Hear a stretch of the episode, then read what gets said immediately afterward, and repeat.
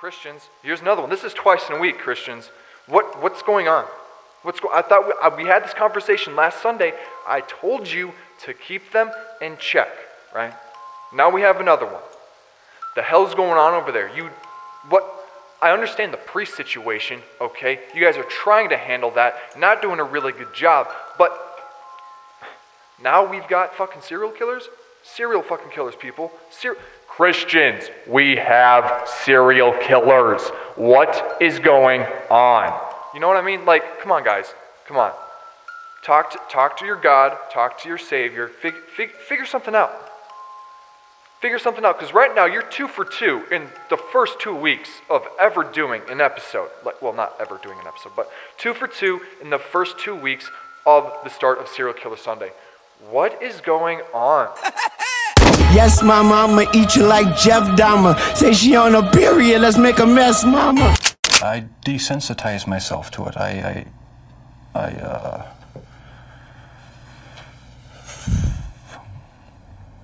I don't know. I went to great lengths. Never did I. Knew it would be this easy. Had them off that shit greasy. Yeah, be the nigga shit cheesy. People said they get my corner when I turn around. Oh, it's just measy. Everybody wanna get away from me because I got heebie jeebies masked up like Michael. That game on the Halloween. What would you do with the sexual parts? I wouldn't enjoy it or see. How long ago did you start? Uh, like I say, what before you? Butt naked in your neighbor's pool. I stay stunning while I'm face fucking at the decapitated skull. You ever seen that before? Freak nasty gore. I need asking Lord. So It was a freak show.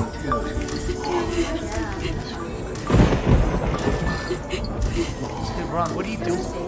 Try anything and you're canceled, bro. I'm fixated on asphyxiating and breaking this little chick's neck like a pixie stick. The sick Satan worshiping bitches get horse whippings. I'm in the back, through the back door, slipping through the crack, leaving the corpse dripping. The mortician of love sent from above, forced entry. The more winchy, the more stingy I become. Been doing this for more than a quarter century. I'm just numb. Am I dreaming? Is it real? Someone pinch me on the buns. Do you feel blame? Are you mad? Uh, do you feel like Woods Kebab's right French? Get butch, butch, Pierre Remich, get, get, get, get, Google, big, big, get, the Fabel, Faggot, British, Waka, Waka.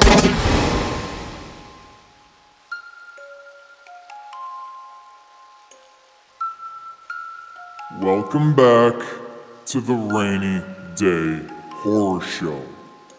I'm Big D, and you are listening to the number one podcast on the internet. You are listening to the number one podcast in the horror genre. You are listening to the number one podcast with the number one host, Dusty McBalls. And on today's episode of Serial Killer Sunday, he will be sharing the story of the I 5 Bandit, or formerly known as Randall Woodfield, a serial killer that resides in Oregon and he would rape, kill, and rob women. He was also a former NFL wide receiver for the Green Bay Packers. So, with all of that boring shit out of the way, sit back, relax, and allow me to introduce your host for this evening show, Dusty McBalls, the certified cougar hunter and your host with the most. Now shut up and enjoy this show.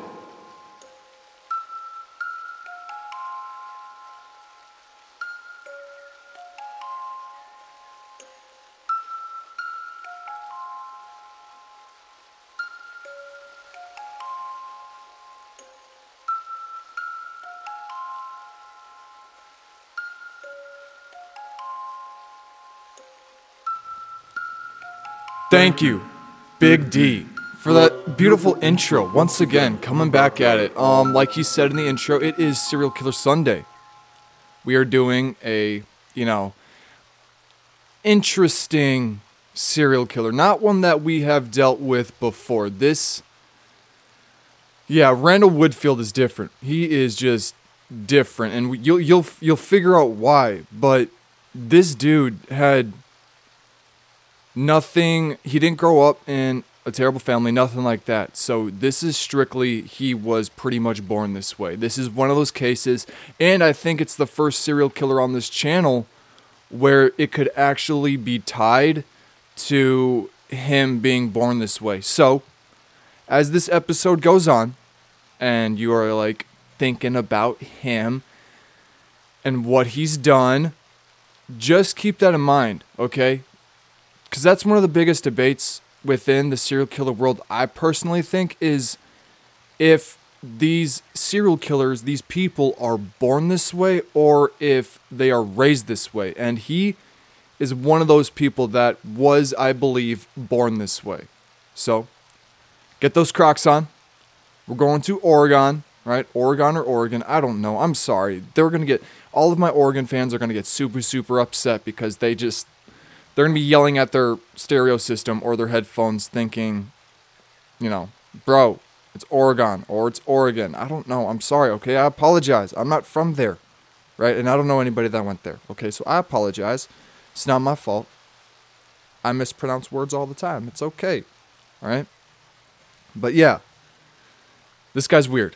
This guy's real weird. He had a lot of a lot of issues. And this one, I'm going to come out and say it, my research was a little shaky on this one just because I had so many. It's kind of like the William Seabrook um episode that I did on Friday. I had so many like people, well, not people, but sources contradicting each other and I had to try and piece it together to make sense of what everything was being said. So there is going to be a huge lapse at one point within this story of where I had no fucking clue and none of my sources were basically telling me what the heck is going on. Someone said this girl was dead. Like a bunch of sources said this specific girl was dead, but then other sources said she was alive and she helped him, you know, come like get caught and picked out of a police lineup.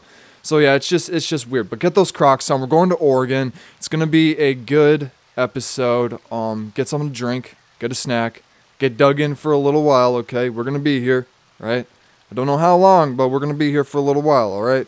So, without further ado, let's get into this weird story about this really different serial killer, Randall Woodfield. Now, Randall Woodfield was born on December 26th, 1950, in Salem, Oregon. Randall was the youngest born into an upper middle class family. His dad was an executive at a phone company called Pacific Northwest Bell, and his mother was a homemaker. He also had two older sisters, one of which grew up to become a doctor, and the other one turned out to become a lawyer. Randall was raised in Outer, Otter, I don't know why I said Outer, Otter Rock, Oregon, and his upbringing is surprisingly shocking. Like everything that's, you know, typical to serial killers, he didn't have. Like, you know, most serial killers on this channel that we have done came from abusive households, abusive households, neglect, abandonment, usually I don't want to be rude, but a loser in high school and you know just other shit like that. Like they were just weird, right? But Randall's upbringing was completely the opposite. He had two parents that loved him, two parents that didn't abuse him, and his family was well known and well regarded within their little tight knit community. Like, this was a relatively normal family. No typical serial killer shit. Randall was even very, like, very popular in high school.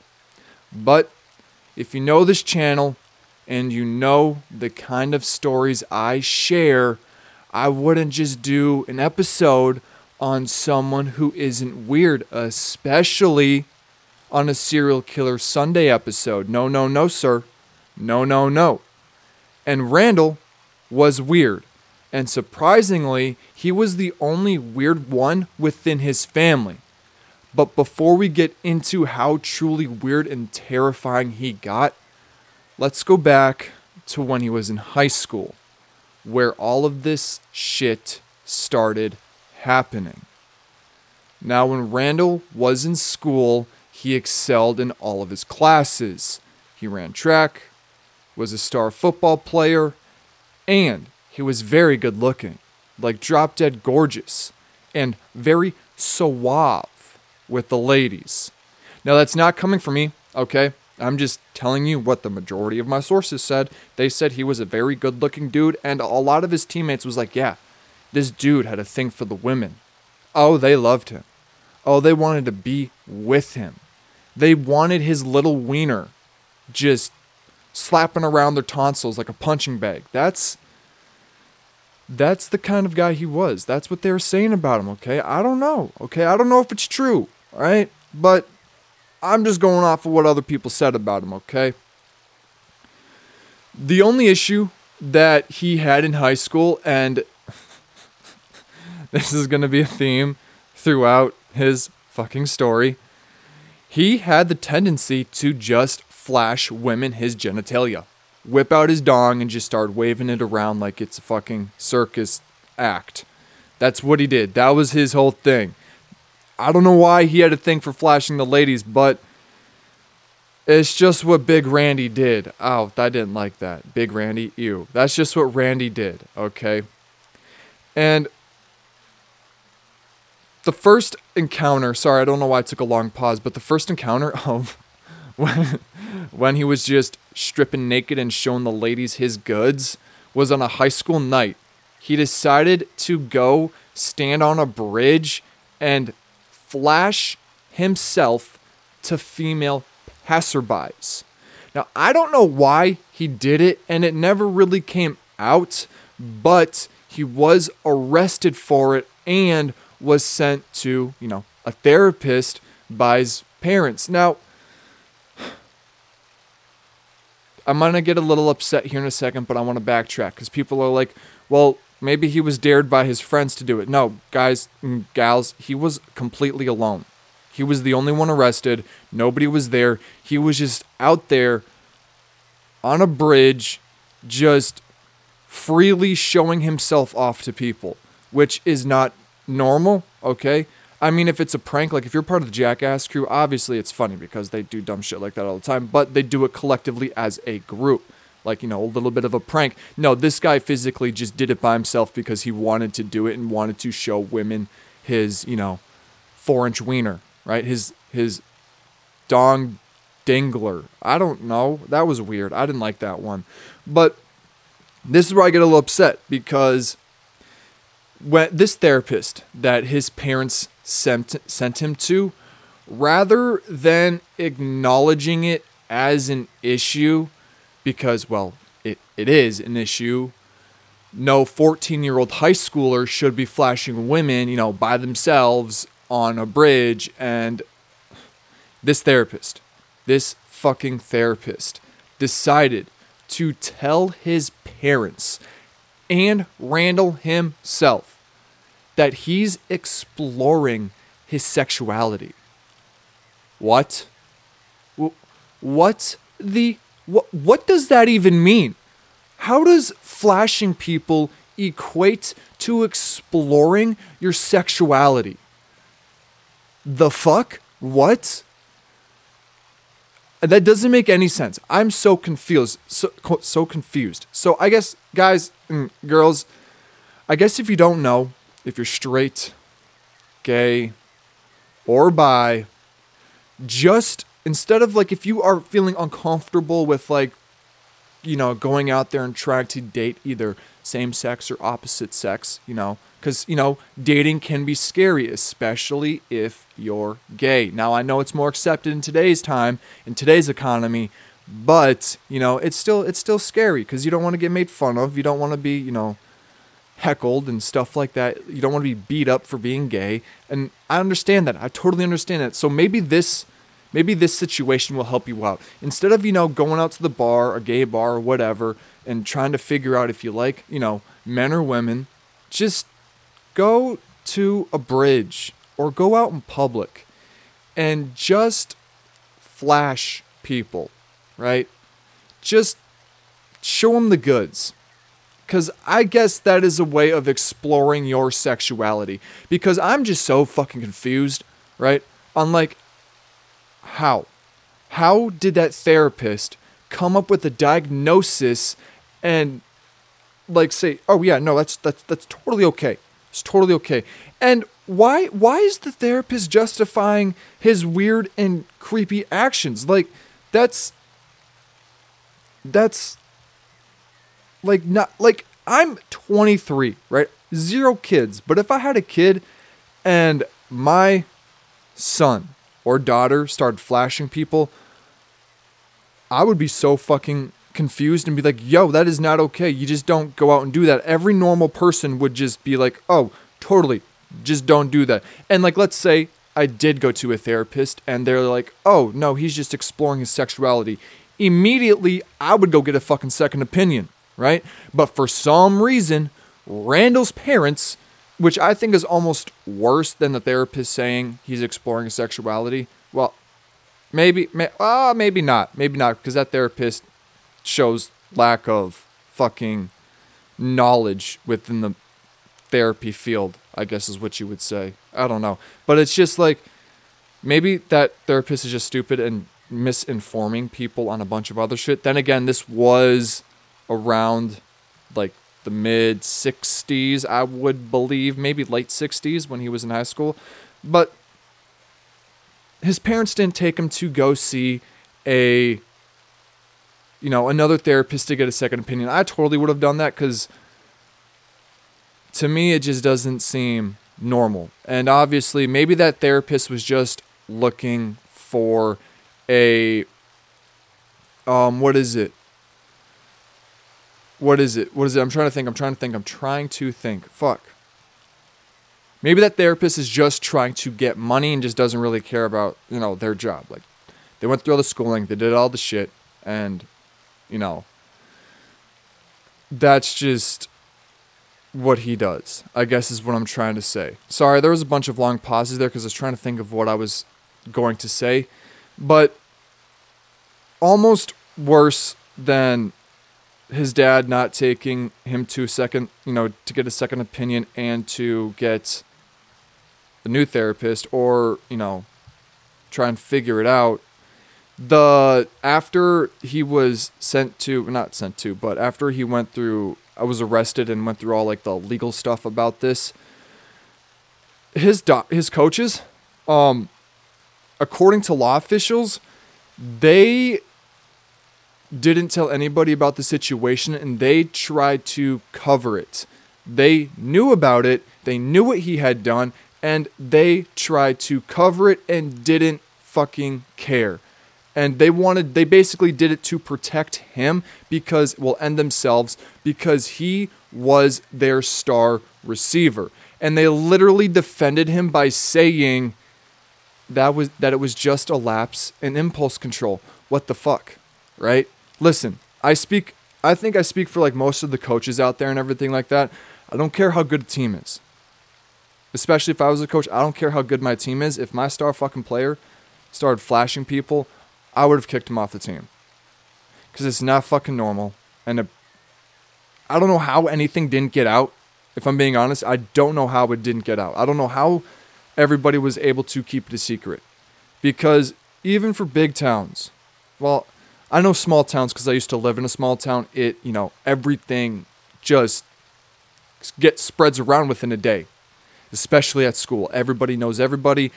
Everybody knows everybody in the town. It just yeah, it's it's I hated it. I mean, if that's your thing and you like living in a small town, but like personally for me, I hated it. It was not fun. And oh, I just I would have kicked him off the team.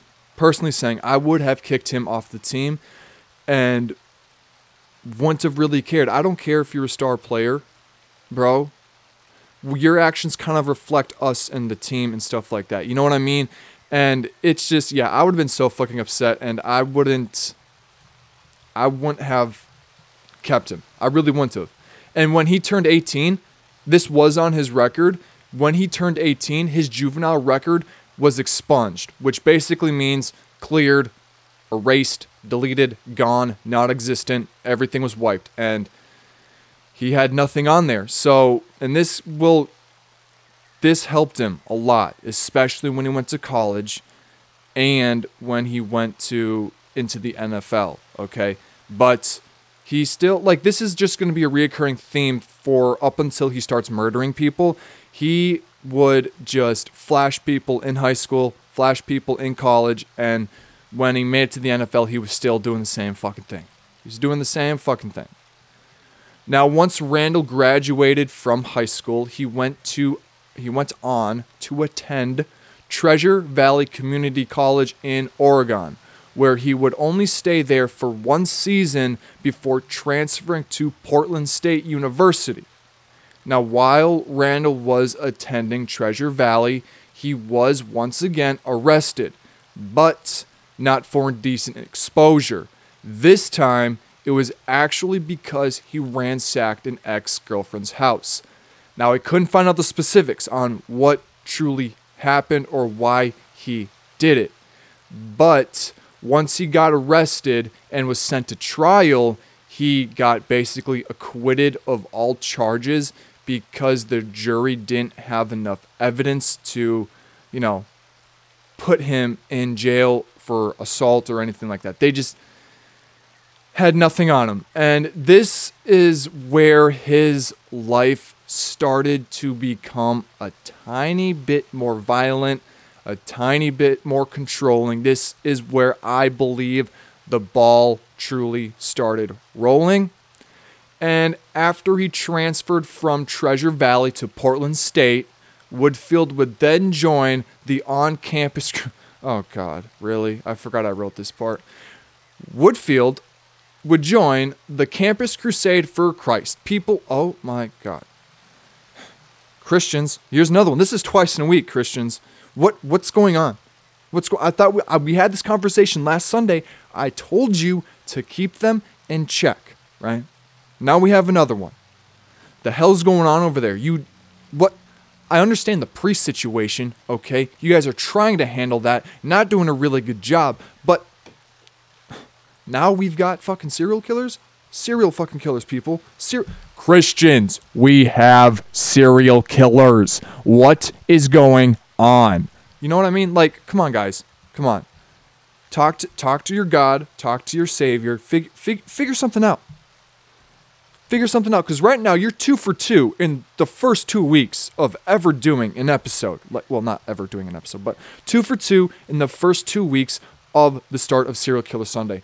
What is going on? What's going on? I, I, I can't answer that for you because I'm not I'm not into religion. I don't know.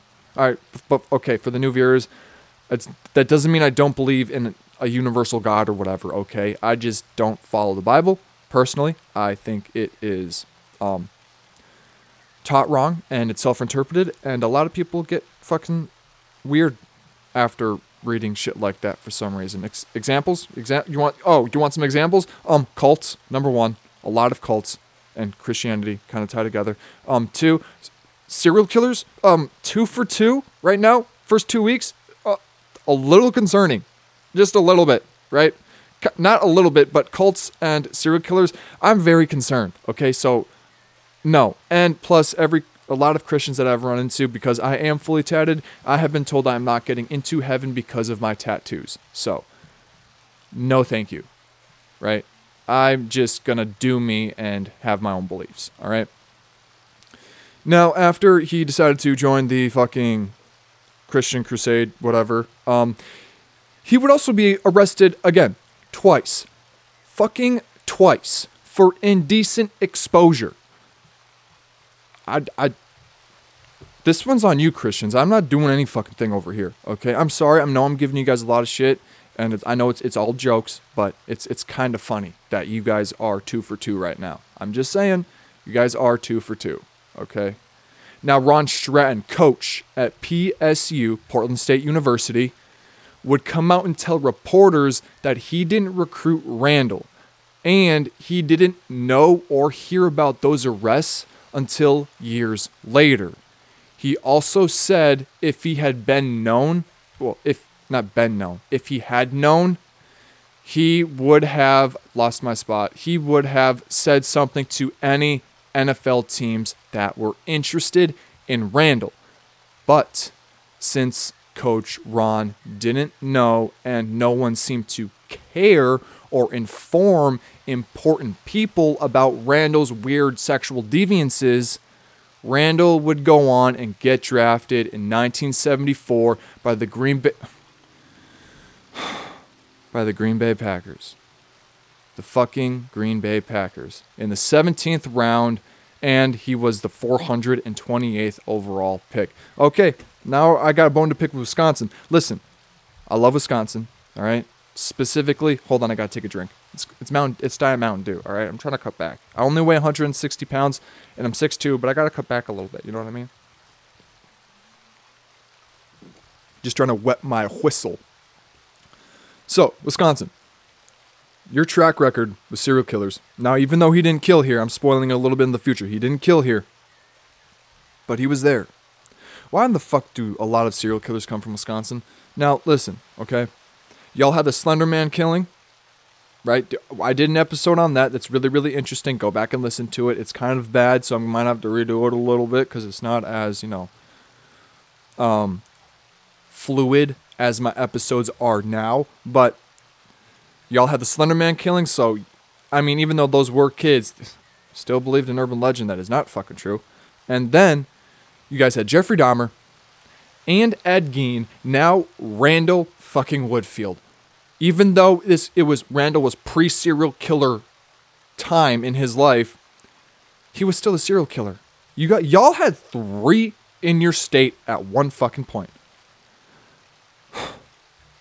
Guys, Wisconsin, I love you, okay? You are one of my top people in my podcast ranking, right? We'll get to you guys. I love you guys. We'll get to you guys and we'll do something good. But listen, you, you guys got to figure your shit out too. I don't know what the fuck's going on over there. How do you guys have so many fucking serial killers? And two of them are extremely notorious. Probably the two worst in US history of serial killers. And if you're wondering, Dusty, who the fuck you talking about? Ed Gein and Jeffrey Dahmer. Both cannibals and both totally OTS, off the shits, okay? What's going on, Green Bay? Not Green Bay, Wisconsin. What's going on? Do we do, do we need more mental health facilities over there so you guys can check your people? Cause holy shit. Chicago had two. Well, okay, maybe just the Midwest is fucked up in general. Now I'm thinking about it. Cause you got fucking Wisconsin, Jeffrey Dahmer, Ed Gein, Chicago, John Wayne Gacy, and uh, oh, who's the other one? H. H. Holmes, which, by the way, is my favorite serial killer. So when I come to Illinois, you guys are getting H. H. Holmes, right? I love H. H. Holmes. Not like a weird, like sexual, like perverse kind of way, like "ooh, I love you." No, like he's very, very interesting. I personally think that's why he's my favorite. But Wisconsin, figure your shit out, right? I like you, okay? You've got spotted cow beer, which makes my girlfriend really, really happy. And if she's happy, she doesn't yell at me anymore. So I gotta burp. Hold on. So, like, y'all are doing good. And you guys are home of cheese. And with cheese comes cheese curds, one of my favorite foods. So, like, Wisconsin, I love you guys, but you guys also got to figure some shit out, okay? Now, after Randall was drafted, he then received a one year contract being set to be paid $16,000. And he would make an extra $2,000 if he caught 25 passes that fall. But sadly enough for poor Randall, he wouldn't even make it past training camp and was unfortunately cut from the team. But I guess it was kind of fortunate that he didn't get that he did get cut for the team for the Green Bay Packers because then you're tied to a fucking serial killer. I didn't fucking know this. Yes, we have a serial killer that went and played professional sports. I think that's also a first on this channel if I'm being honest. I don't I can't think of another one that we've done so far. So I I I, I don't know. What it's confused like Thankfully, he did get cut because, oh my God. That would have been crazy. Imagine, oh, that would have been a good story. This would be a good fucking movie. Hear me out, right? You are drafted to a team. I don't know why I took a pause. I'm kind of blanking today. I'm a little foggy and a little slow, so sorry. But you get drafted to any sports team, right? But what they don't know is that you're secretly a serial killer. So what you do is you start killing your teammates. On like I don't know that that fell flat. That didn't that didn't feel good. That didn't it felt better in my head, but once I said it out loud, it didn't sound quite right. But it's a work it's a work in progress. We'll we'll we'll, we'll get there. Now after Randall was cut, he decided to stay in Wisconsin and lived in Oshkosh and played football for the semi-pro team there, the Man Man Man whoa Manitowoc Chiefs, while also working as a press brake op- operator. God, another story time. Sorry, there's gonna be a lot of stories this episode. You guys know how I feel about press brake operation. God damn it, I can't fucking escape it. This episode is literally gonna be the fucking death of me. All right, Christians two for two, serial killers in two weeks. Um, Wisconsin, two serial killers, one before serial, three serial, sorry, three serial killers, one before, one of those three was before he actually started killing, and then fucking press brake. If you know, about a year ago, where I fucking worked from March till July or August, I think it was the middle of August, you know where I worked. You know what I did. You know how much I hated life. You know that this was my escape during those times. It was awful. It was awful. I worked at a metal shop. Four days a week, 10 hour days. 5 to 315. And I sat at a machine and just put parts into it. I have PTSD from that place. Major PTSD. It was so boring and so god awful. I hated it. I hated it so much. It was the worst. Okay? And when you think about it, I don't know why I stayed there. Because of how awful it was. I worked at a CNC machine, right? We know that. If you, if you've been here for a while, you know that. And the press brake was right next to me. The fucking press brake. I can't escape this shit. I can't. This episode's gonna kill me. I'm gonna die. Sorry, guys. Bye. I can't. Nope. Not doing it anymore. Dusty McBalls has been now Dusty McDirtface because I will be in the dirt. That'll be me. How'd that sound? I think that sounded pretty good. I was totally fake crying because how much PTSD it gave me. But no, I'm being serious. I worked at a place that in the press brake, oh my god, fuck. They were gonna put me there. You would sit there. I'm not even joking. If you don't know what a press brake is, good. But I'm about to ruin it, and you should just tune out for the next two minutes. A press brake, you sit at this machine for 10 days. Not 10 days. Well, I mean, if you work there extensively, well, it'd be more than 10 days. But you sit at this machine and you basically put in metal parts and you push a button down and it bends the metal. And you do that. And the people that I saw that worked in that section, they would sit there for 10 hours a day and do that, right? It's awful. It's not fun. I do not recommend doing it. It is the most, like, if you like being extremely bored and doing nothing and stuff that's super, super easy, go ahead because it is not challenging whatsoever and you will get bored so fucking quick. We couldn't even listen to music while we were working there. That's how awful it was. Now, I would not ever want to do that again. And I, if if you're like me and you like to be more um, moving around, talking to people, like you just don't want to. Because I have ADHD. If you couldn't tell, this episode it is really coming out. I am so sorry. It is really coming out. But it, it's not for you. Trust me, it's not for you. It's not. It's awful. It sucks. So just if you're like me, have ADHD, or you just like to constantly move around, do stuff differently all the time, don't do it. You can also, if you work the press brake, chop your fingers off. and shit like that. Yeah. I know people that have had, well, I know people that know people that worked at the place that I worked at that actually lost fingers because of that machine. It's not fucking fun. So it is absolutely terrifying. Now, the reason we're getting back to the story now. Sorry. Now, the reason Randall stayed in Wisconsin or the cheese state, because y'all got fucking good ass cheese curds, the fucking cheese state, was because Green Bay was literally an hour and a half north from where he was staying. So if the Packers, you know, needed a new wide receiver midway through the season, or if they wanted him to come and try out for the team, he'd literally be right down the road and will be able to just shoot up there. Well, not literally right down the road, but, you know, close enough to make a trip out there. Now, Randall was playing. F- now, whoa, hold on. What the fuck? Abel Randall? Hold on. I gotta. Okay, so while Randall was playing for the Chiefs, his teammates would recall him as a ladies' man or the smooth brake press operator. That was a bad joke. I'm I'm gonna cut that one out.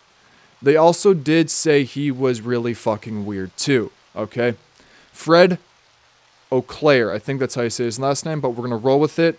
A teammate and a room, roommate of Randall would claim that he had a woman in every port. And as the season with the Chiefs progressed, they ended up making it to the Central States League Championship game, but unfortunately lost the game to the Madison Mustangs 14 to 0.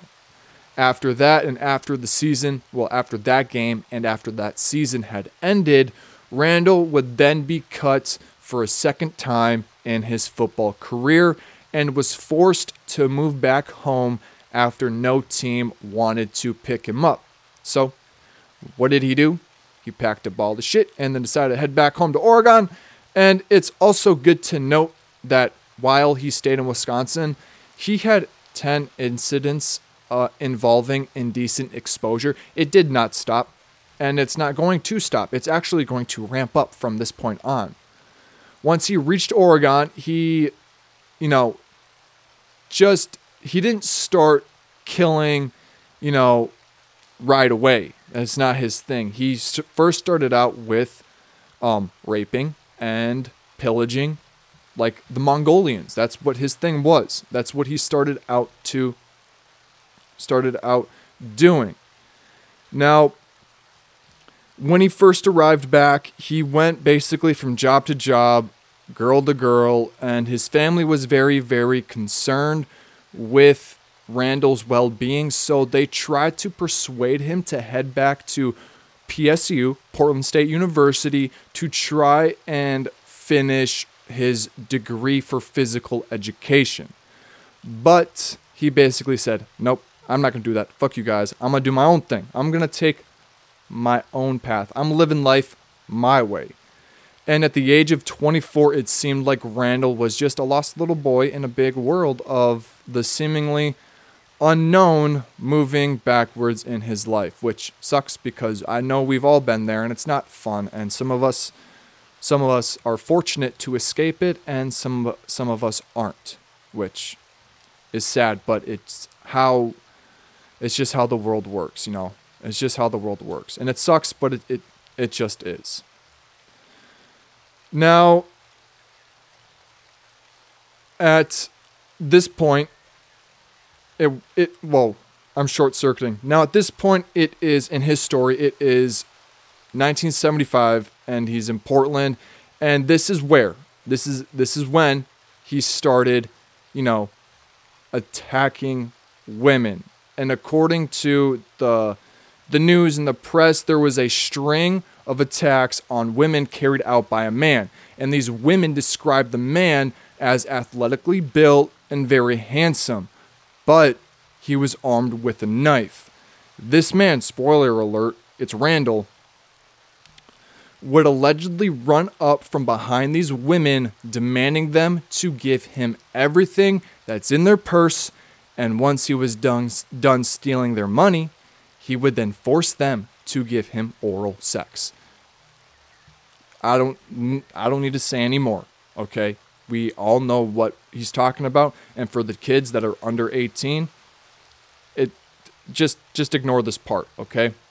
Then once he got everything he wanted, he would run off and never be seen again. Well, well, I mean, he wouldn't be seen again until he wanted more money or another, you know. You know, I am not going to say it because there's kids listening, but you get what I mean. And after all of these attacks and complaints were being just filed to the police, they decided to do a sting operation on March 5th, 1975, where they had an undercover female officer walk around in the area of these set attacks, trying to lure out and catch Sir Randall. And it fucking worked. As the female officer was leisurely walking through a park, Randall sat behind a group of bushes waiting to attack this female officer.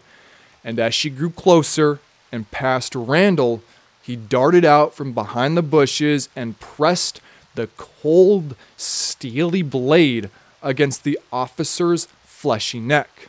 He then demanded money, but before he could even get the money or the you know the the, the BJ, the blowjob, the the I'm trying to think of another slang term, but I'm, I can not think of one.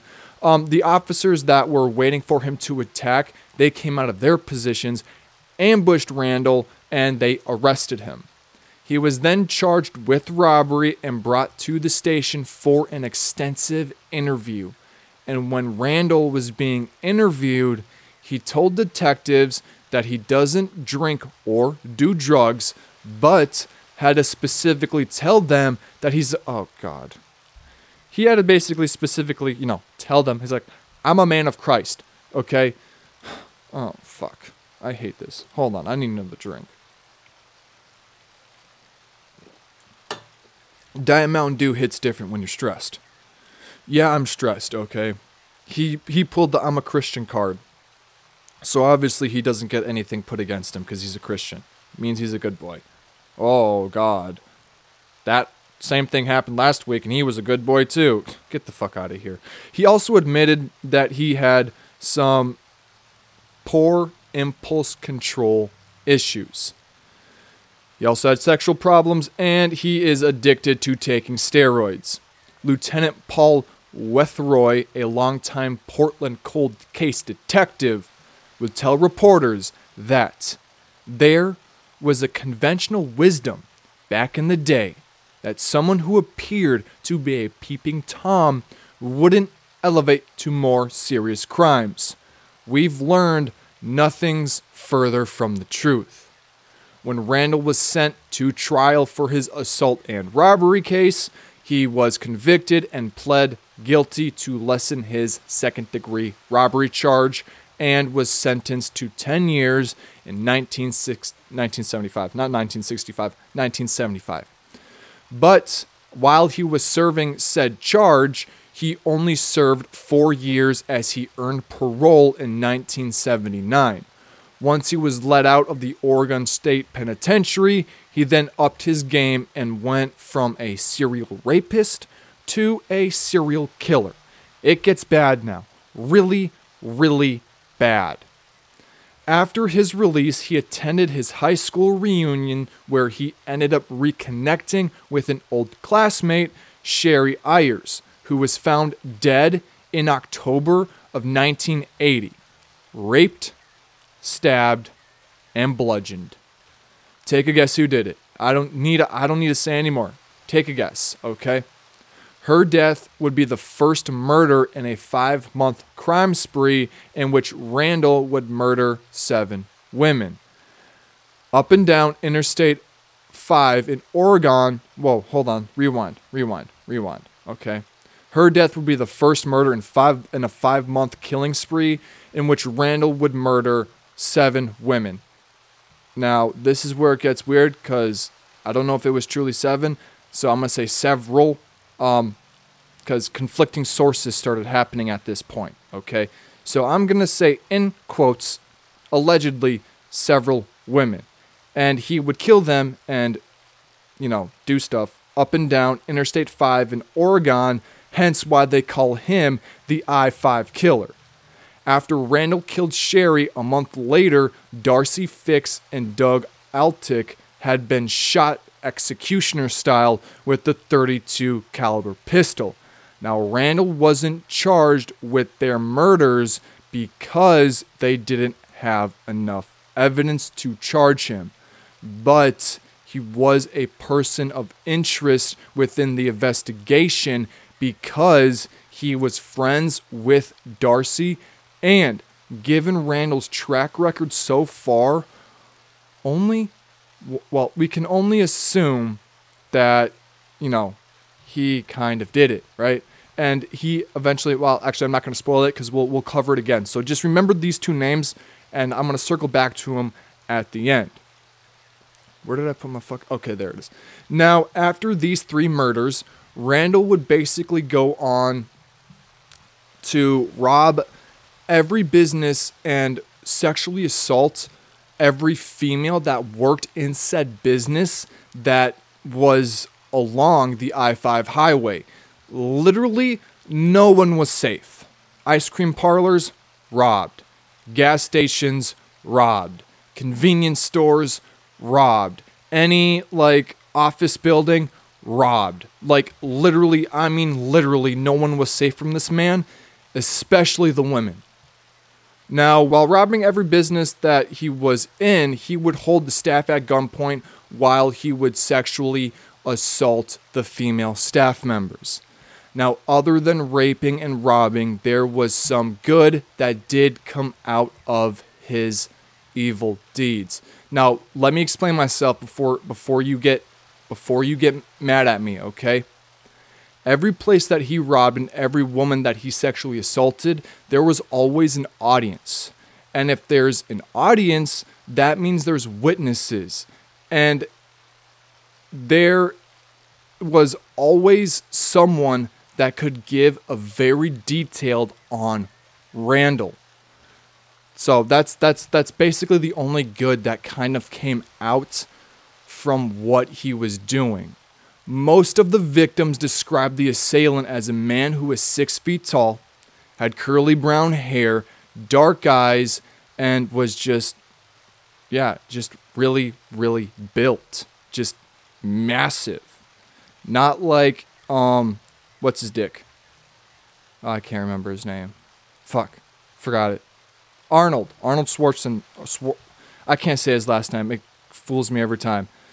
Not because it sounds like you say the N word, but it just like I just can't say this. It's a Swartz part. I can't. I just can't.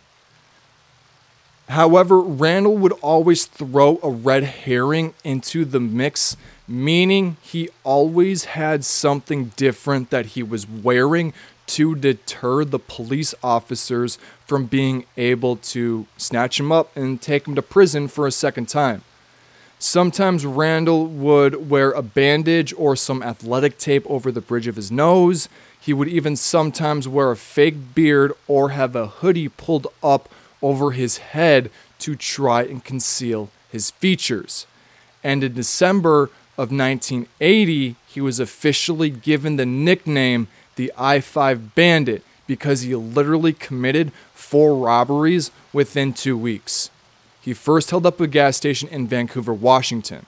Then for four then 4 nights later drove to Eugene, Oregon and robbed an ice cream parlor. After that, on December 14th, he robbed he robbed a drive-in restaurant in Albany, Oregon. 44. Sorry, if you if I don't cut out the times, it's it's the times that I'm telling my head to remember to cut out because I either mess up or there's too much of a long pause and it sounds awful. So, yeah, that that that's why if you ever hear me shout out a number, it's the minute that I'm looking at on my computer. So, and finally, a week after that, he robbed another ice cream pal- parlor where he did his usual thing: sexually assault the female staff, rob the joint, and then leave. Now, despite of all the appearance altering the police knew it was Randall due to his connections with several of the victims that were involved. They, he either worked with them, were friends with them, or they were an ex girlfriend. And for the fact that he's also already served time behind bars for doing the same thing that he's doing now. But the unfortunate thing is, the police didn't have enough evidence to arrest him, which kind of sucks that you can't arrest people. I mean, if you didn't do it and you are being arrested, that would suck. But if you know that someone's doing it and you know it's them like 100%, kind of sucks that you just can't go and arrest them on suspicion. But at the turn of the new year, his reign of terror would slow, was slowly burped coming to an end. In January of 1981, Randall entered an office building complex in Keizer, Oregon, prowling around the corridors, corridors, corridors, corridors. We're going to say that. That sounds fun. Looking for his next victims. Then he finally found them Sherry Hull and Beth Wilmot, two 20 year olds who worked in said building. Once Randall spotted them, he basically got to work, first robbing them and then sexually assaulting them. But this time, this fucking time, something was different. After Randall sexually assaulted, you know, Sherry and Beth, he then pulled out his 32 caliber revolver pistol and shot them both in the back of the head. Hull died immediately, brain matter and blood spraying the carpet as the bullet left her brain. Sorry, graphic, I know. But Wilmot, on the other hand, allegedly survived. And I say allegedly because this is where it gets weird again. I don't know, okay? It's it's conflicted because I read that a couple sources said that Beth didn't survive, but then I read from a few other sources saying that Beth did die. So I I I don't know because on the sources that said that she didn't die, they didn't explain how she survived the gunshot wound and if she called the police herself or if somebody, you know, because she had a bullet in her head, if somebody discovered her and um what's the other girl's name? Well, the other girl's name and they well, and they called the police after discovering Beth and the other girl, right? It didn't say. So I would assume that maybe Beth had died. But I don't know.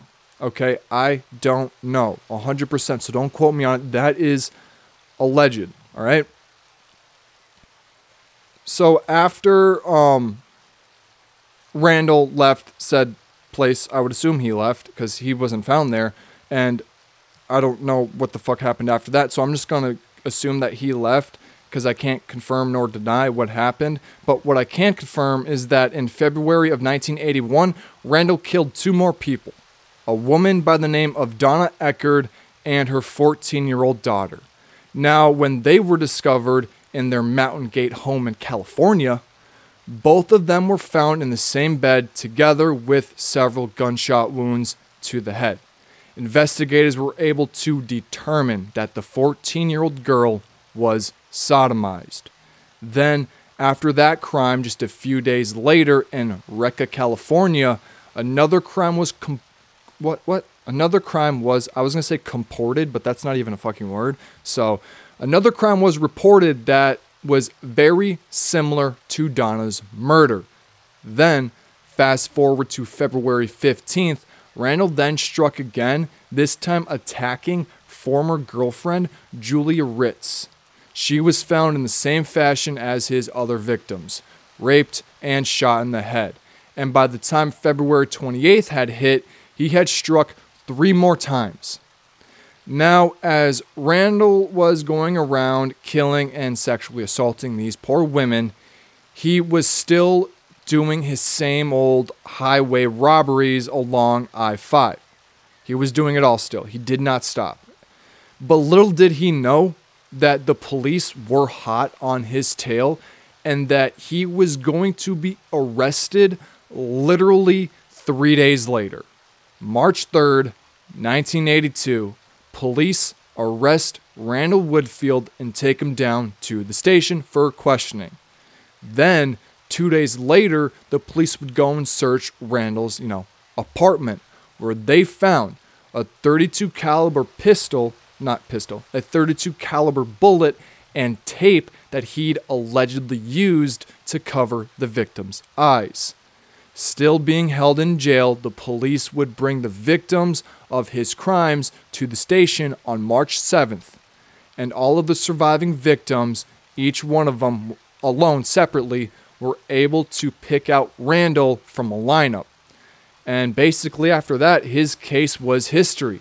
A lot of compelling evidence started coming through from Washington and California, as well as the evidence that they already had built on Randall from Oregon. All of the indictments and evidence included multiple accounts of rape, multiple accounts of murder, sodomy, attempted kidnapping, and armed robbery. Beaverton Police Chief David Bishop would come out and tell reporters that all of all of the sudden it became obvious. It was the map of I-5. Woodfield was addicted to the phone. He made thousands of calls to his girlfriends. Once they were able to link Bishop to the f- what Bishop? I don't know why I said Bishop. Once they were able to link um fuck what's his name Randall to the phone calls from the crime scenes, they then were able to link Randall. Hold on. I'm tripping over my own words because I'm confusing myself. Once Bishop was able to 52 seconds. Once Bishop was able to link the phones to the crime scene, they were able then to no. Yeah, they were able then to no. One rewind. Okay, I'm fucking tweaking for a second. Once they were able to link Randall to the phone calls, they then were able to link the phone calls to the crime scene or vice versa, right? You can go both ways. But I'm pretty sure it was crime scene, phone, phone, Randall. Yeah, that's what it was. I fucking butchered that. Sounded like it came from my ass, but I was trying to explain it and I couldn't fucking wrap my head around it. Once he was sent to trial for everything that they had with all the evidence and stuff like that, Randall was only found guilty of Sherry Hull's murder and the attempted murder of quote unquote Beth Wilmot if she was alive or dead. I don't fucking know because so many sources were conflicting each other. And he was also convicted of two accounts of sodomy. Then, later that same year, he was given another 35 years after he was convicted of sodomy again and weapon charges for his attack on a woman in a restaurant bathroom. But our story doesn't end there. It gets it's it's going. It's it's going on for a little bit here. So, as forensic technology advanced, you know, cuz that's what happens when you start going into the future, Randall was charged and tied to several other murders. Then in 2012, the same year that the world was allegedly supposed to end, his DNA tied him to five other murders. And these murders he was only a sus he was suspected to have committed, but he ultimately was unindicted of those charges, meaning they dropped them. These murders included the slaying of Donna Eckard and her 14 year old daughter Janelle, and the killings of Darcy Fix and her boyfriend. The only murder that he was convicted of that day was for the slaying of Julia Ritz. And after that, it was basically all said and done. And Randall Woodfield ended up, after all of these allegations and all of the trials and everything for a couple decades, he ended up getting life in prison plus 165 fucking years. That is a while. That is so fucking long. It is so fucking long. But that is the end of our story. I hope you guys enjoyed it. Um, Oregon, I have some bad news to tell you. I was while I was talking, I checked the stats of where the ranking is. You were second, but California took you over. So California, I would have done you today if I if you didn't switch yesterday, but you guys are you guys are getting done next week. So yeah, which I'm excited about. I'm going to be doing next week is going to be who is it? Ed Kemper. Ed fucking Kemper, which I'm psyched about. I just learned about Ed Kemper, so we're I'm kind of excited to see what he what his story is. But that is it for this episode. Um, what do we got going on this weekend? Tomorrow, we've got a well, I've got an interview that I'm releasing. I'm dropping it for you guys, and it's interesting. It's going to be a part one just because the lady that I was interviewing had to leave quickly, which I explained that yesterday. But yep, that's going to be coming out tomorrow. Um, I think this. What else do we got going on this week? I don't know. I don't. I think that's it. If I'm being honest, I don't think there's anything else. So, enjoy you guys' work week. Let's get through this week, and then we can, you know, make that money and spend it on the weekend with whatever makes you happy. Personally, for me, it's shopping. So, I'm also buying a bunch of rainy day horror show apparel. I don't say merch because I think merch sounds kind of weird. Kind of makes me uncomfortable saying. So I'll be able to do that. I'm just trying to figure out where I'm going to sell it. If I'm going to do Etsy, which is probably going to be where I'm going to do it. And yeah, I'll let you guys know more about that when it comes. But yeah, I hope you guys have, have whoa, I hope you guys have had a good weekend. It is so cold here. It's like negative five today, and it's going to be like that the rest of the week. So we're going to get through it. I'm going to stay inside, and I will see you guys tomorrow. Yeah, tomorrow. So stay frosty, stay foxy. Most importantly, the most important thing on this planet stay safe, you beautiful peacocks. I love y'all. Deuces.